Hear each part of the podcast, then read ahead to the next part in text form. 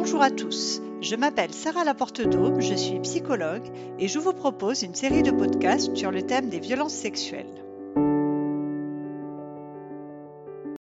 Aujourd'hui, nous allons parler des scénarios de vie, autrement dit du devenir à long terme des enfants victimes de violences sexuelles. On l'a déjà évoqué, subir une agression sexuelle pendant l'enfance ou à l'âge adulte, c'est très différent.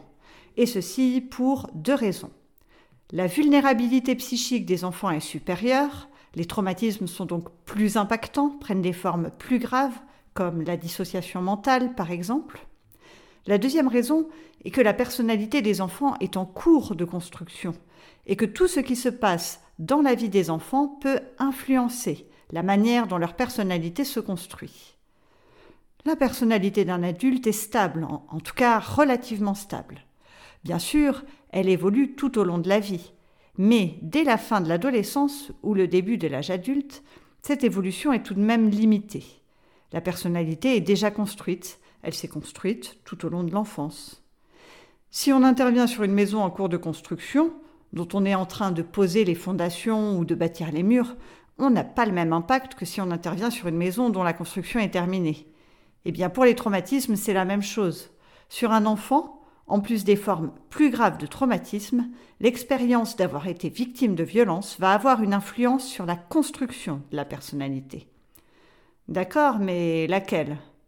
Et puis, est-ce la même pour tout le monde, pour tous les enfants?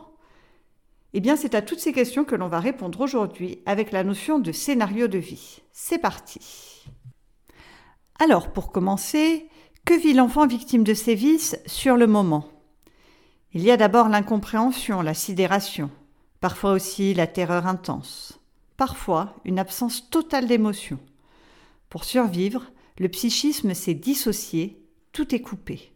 L'enfant se sent comme en dehors de son corps, ou bien en dehors de la réalité.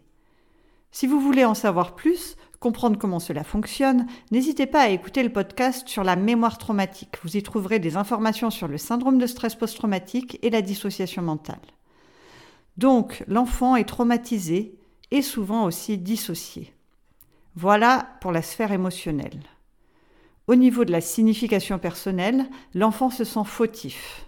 Son estime de soi est atteinte.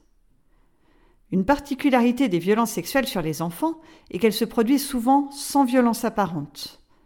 Là aussi, si vous voulez en savoir plus, n'hésitez pas à vous reporter au podcast sur le fonctionnement pervers. Une forme de violence psychologique s'exerce sur l'enfant, mais elle est insidieuse, puisqu'il s'agit de manipulation mentale. Pourquoi cette différence, vous demandez-vous peut-être?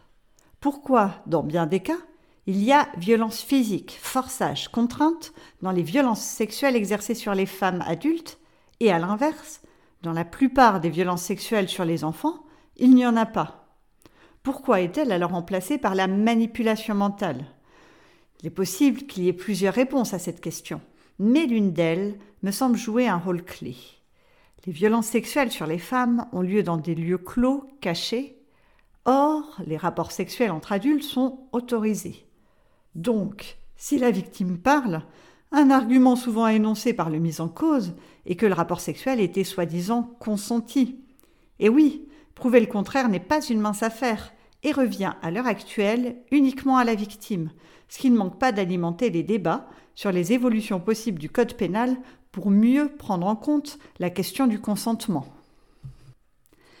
Avec les enfants, c'est une autre histoire. C'est une autre histoire parce qu'il y a un interdit. Bien sûr, certains auteurs de violences sexuelles argumentent tout de même que l'enfant était consentant. Et jusqu'à la loi d'avril 2021 sur le seuil de non-consentement automatique, certains juges étaient aussi incroyable que cela puisse paraître, sensible à cet étrange argument. Mais globalement, la société sait que tout comportement sexuel sur un enfant est une agression sexuelle. Donc l'argument ne tient pas vraiment. Les auteurs d'agressions sexuelles sur enfants manipulent leurs victimes, abusent de leur confiance, afin que l'enfant soit muré dans le silence. Ils échappent ainsi à la justice. Du fait de la dissociation, les enfants peuvent être, sont souvent, coupés de leurs émotions et de leurs pensées concernant l'agression. Pour certains, c'est comme un objet bizarre, inidentifiable. Pour d'autres, le traumatisme fait l'objet d'une amnésie traumatique. Le souvenir de l'agression ne remonte que des années, voire des décennies après. Et pour ceux qui ont un relatif accès à leurs pensées concernant l'agression, la culpabilité, l'incompréhension, la confusion sont au premier plan. Mais quoi qu'il en soit, il y a un avant et un après dans la vie de l'enfant. Et même quand il y a dissociation, il y a un avant et un après, une douleur associée.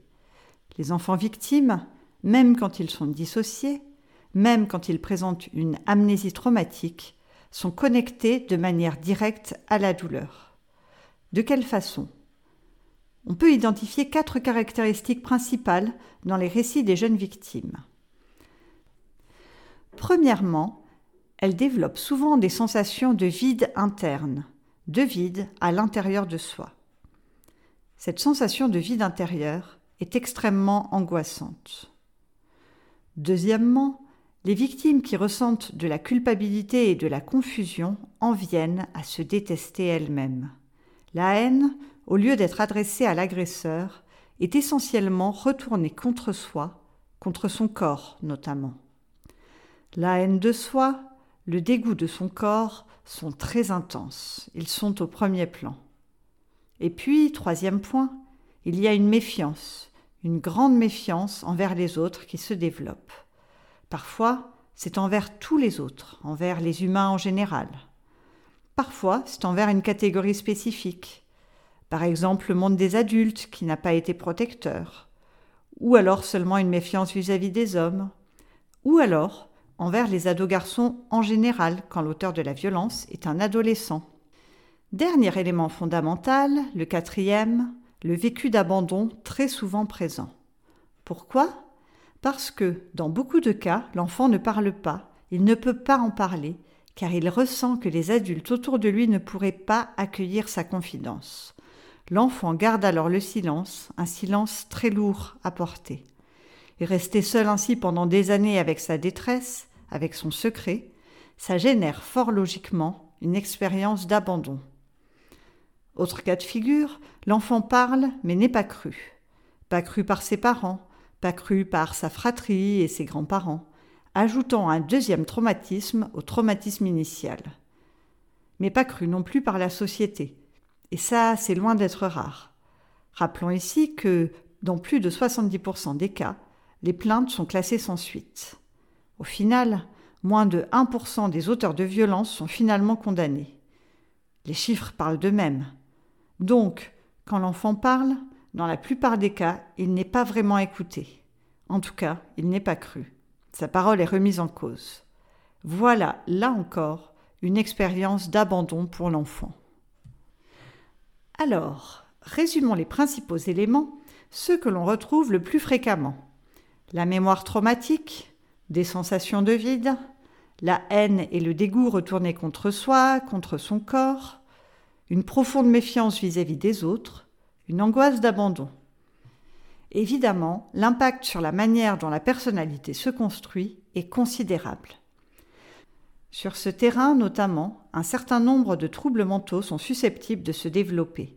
Troubles borderline, troubles du comportement alimentaire, troubles bipolaires, dépression sévère avec tentative de suicide et suicide.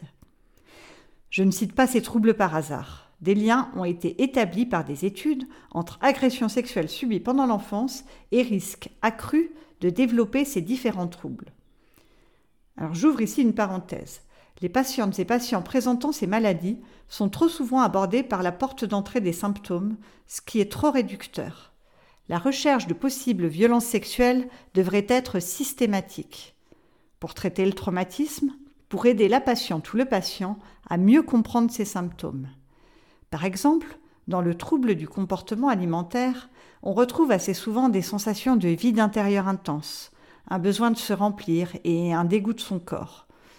Avoir subi des agressions sexuelles peut expliquer ces perceptions, ces sensations.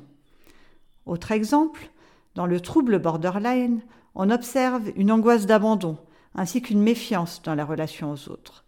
Là encore, faire le lien avec les agressions sexuelles vécues au cours de l'enfance, le cas échéant, permet de donner du sens à ses ressentis et ses croyances pour mieux prendre du recul. Et puis faire le lien c'est aussi l'occasion de traiter les traumatismes pour apaiser la détresse émotionnelle. Dire cela revient-il à expliquer qu'il suffirait de traiter les traumatismes pour guérir de tels troubles? Alors malheureusement non. Ils doivent être traités en eux-mêmes et une approche symptôme est nécessaire pour dans certains cas guérir, dans d'autres vivre avec. Mais par ailleurs, une approche traumatologique en complément est indispensable pour permettre aux blessures de l'enfance de cicatriser. Je ferme ici la parenthèse. Le risque est donc accru de développer une maladie mentale. Mais le mal-être se vit aussi et surtout dans le corps, et les répercussions à long terme sur la santé physique sont légion. On sait désormais que les traumatismes provoquent des perturbations neuro-endocriniennes qui influencent l'immunité. Donc, les victimes ont tendance à avoir davantage de problèmes de santé que les personnes qui n'ont pas été traumatisées enfants. Pour ceux qui veulent en savoir plus sur ce sujet, l'étude sur les ACE comme Adverse Childhood Experiences fait référence et mesure l'ampleur des conséquences sur la santé. Les données présentées sont édifiantes. On constate donc que les enfants victimes, en grandissant, développent un certain nombre de symptômes de mal-être et de problèmes de santé à l'adolescence et à l'âge adulte. Mais toutes les caractéristiques internes, traumatisme et dissociation, vécu d'abandon, méfiance, etc., ont aussi des conséquences sur la manière dont la personnalité se construit, ont des conséquences sur le scénario de vie. Dans bien des cas, le scénario de vie est inconscient. Pour Jeffrey Young, psychologue américain, la victime met en place des stratégies inconscientes à travers des comportements, des choix qui lui permettent de valider, de consolider les croyances profondes inconscientes. Pourquoi donc? Pourquoi valider des croyances si ces dernières sont nuisibles, destructrices? Ça n'a pas de sens. Eh bien, tout simplement parce que l'esprit humain va vers ce qu'il connaît. Les repères, même mauvais, même nocifs, sont rassurants. Rassurants car ils ont le mérite d'être familiers. Le terrain est connu. À l'inverse, le changement, la rupture avec les repères familiers constitue une expérience très déstabilisante. Donc, avoir des comportements, faire des choix qui, au bout du compte, valident les croyances inconscientes, permet au psychisme de conserver ses repères, ceux qui se sont mis en place au cours de l'enfance. Alors, Jeffrey Young, toujours lui, a identifié trois grandes tendances. La première est la revictimisation. La victime revit encore et encore des traumatismes subis des violences. Par exemple, après avoir été agressée enfant, elle se retrouve à subir de nouveau des agressions sexuelles au cours de sa vie adulte. Est-ce une simple coïncidence? Est-ce du masochisme? Eh bien, ni l'un ni l'autre. Parfois, cela s'inscrit dans un scénario de vie de revictimisation. Mais pas toujours. Parfois, cela peut être un manque de chance, celui d'être au mauvais endroit au mauvais moment, mais pas forcément une coïncidence pour autant. Je m'explique.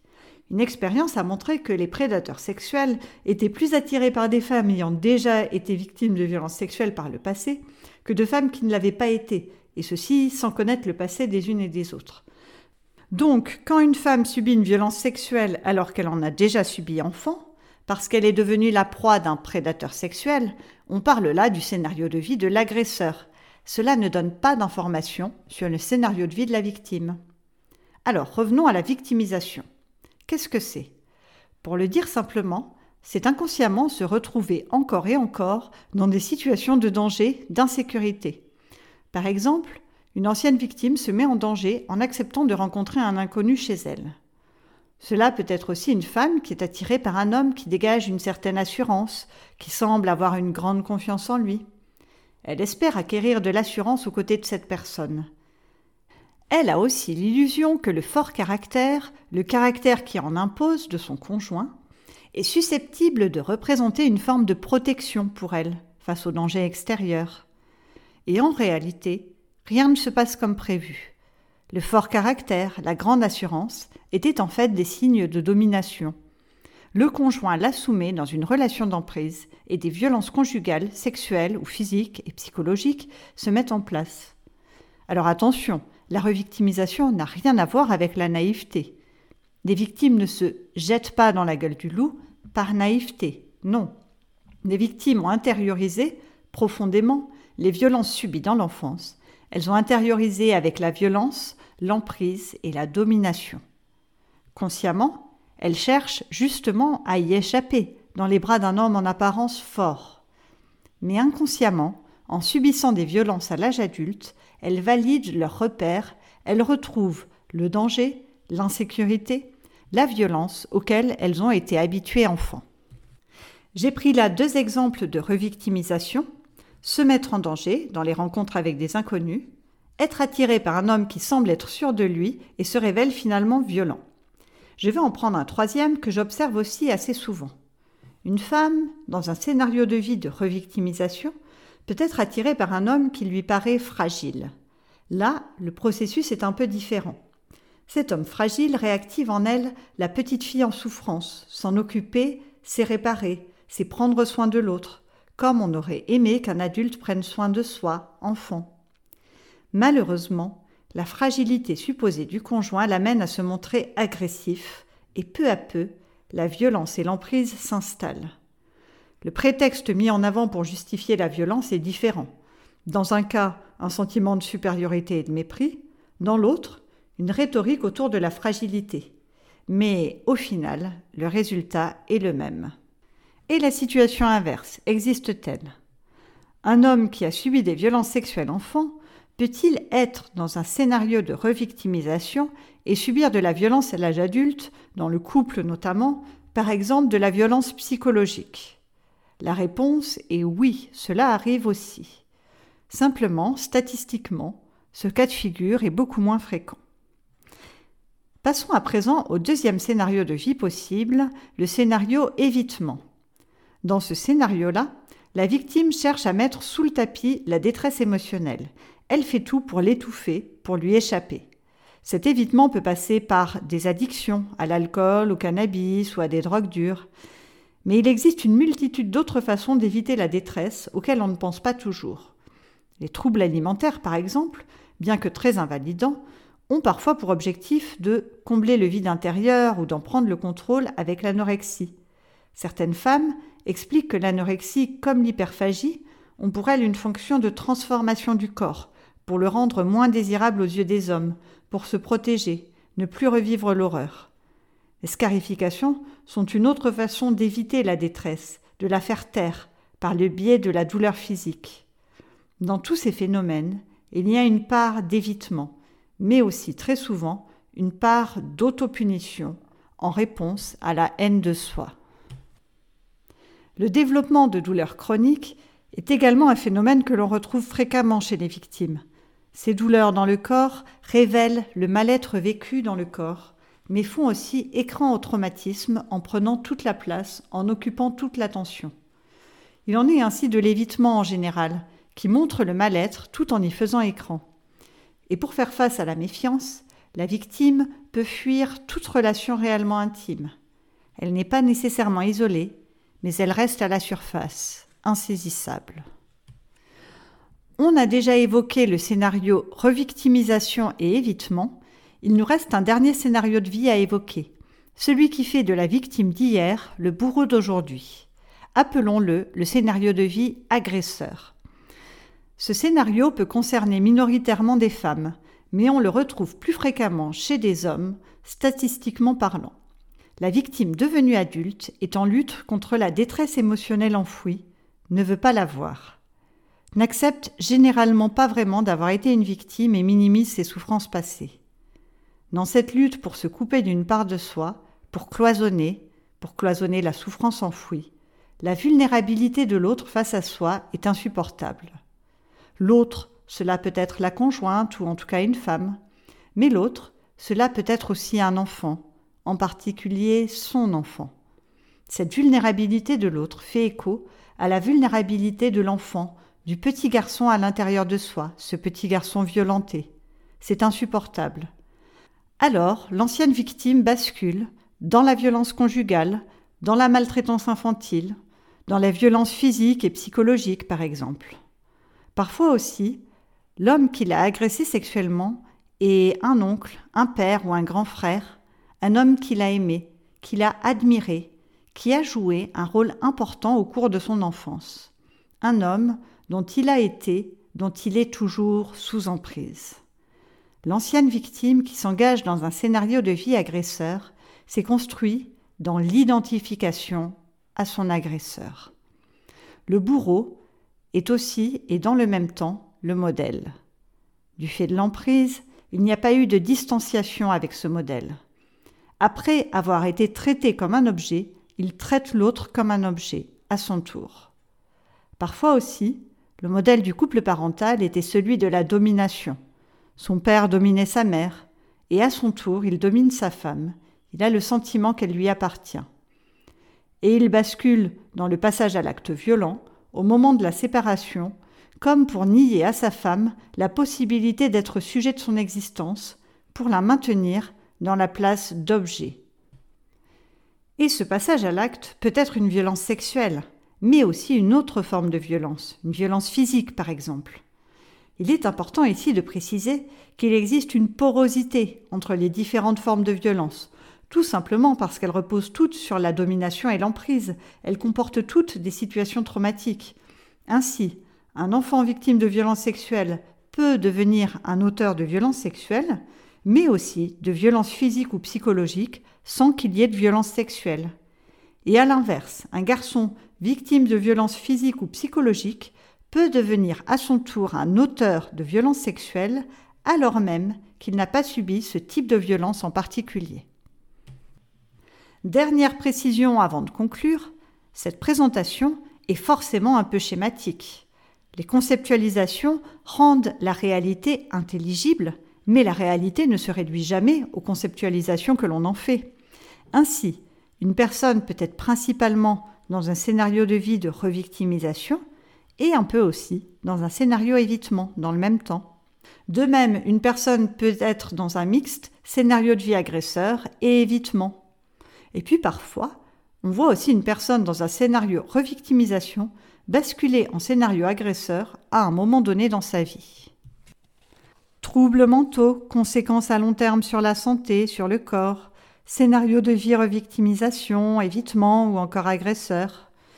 On constate que les violences sexuelles sont un poison qui agit dans la durée, qui pollue la vie des victimes dans tous les domaines pendant des années, des décennies. Si la thérapie, si les soins au sens large jouent un rôle essentiel, il est évident que cette réponse n'est pas suffisante, qu'il faut prévenir, faire en sorte que les violences sexuelles sur les enfants n'adviennent pas, faire davantage en termes de prévention, mais aussi et surtout de protection. Pour cela, c'est la société tout entière qui doit se mobiliser pour nos enfants. Ainsi s'achève ce podcast sur les scénarios de vie. J'espère qu'il vous a intéressé. N'hésitez pas à donner votre avis en commentaire et à vous abonner. Et surtout, prenez soin de vous.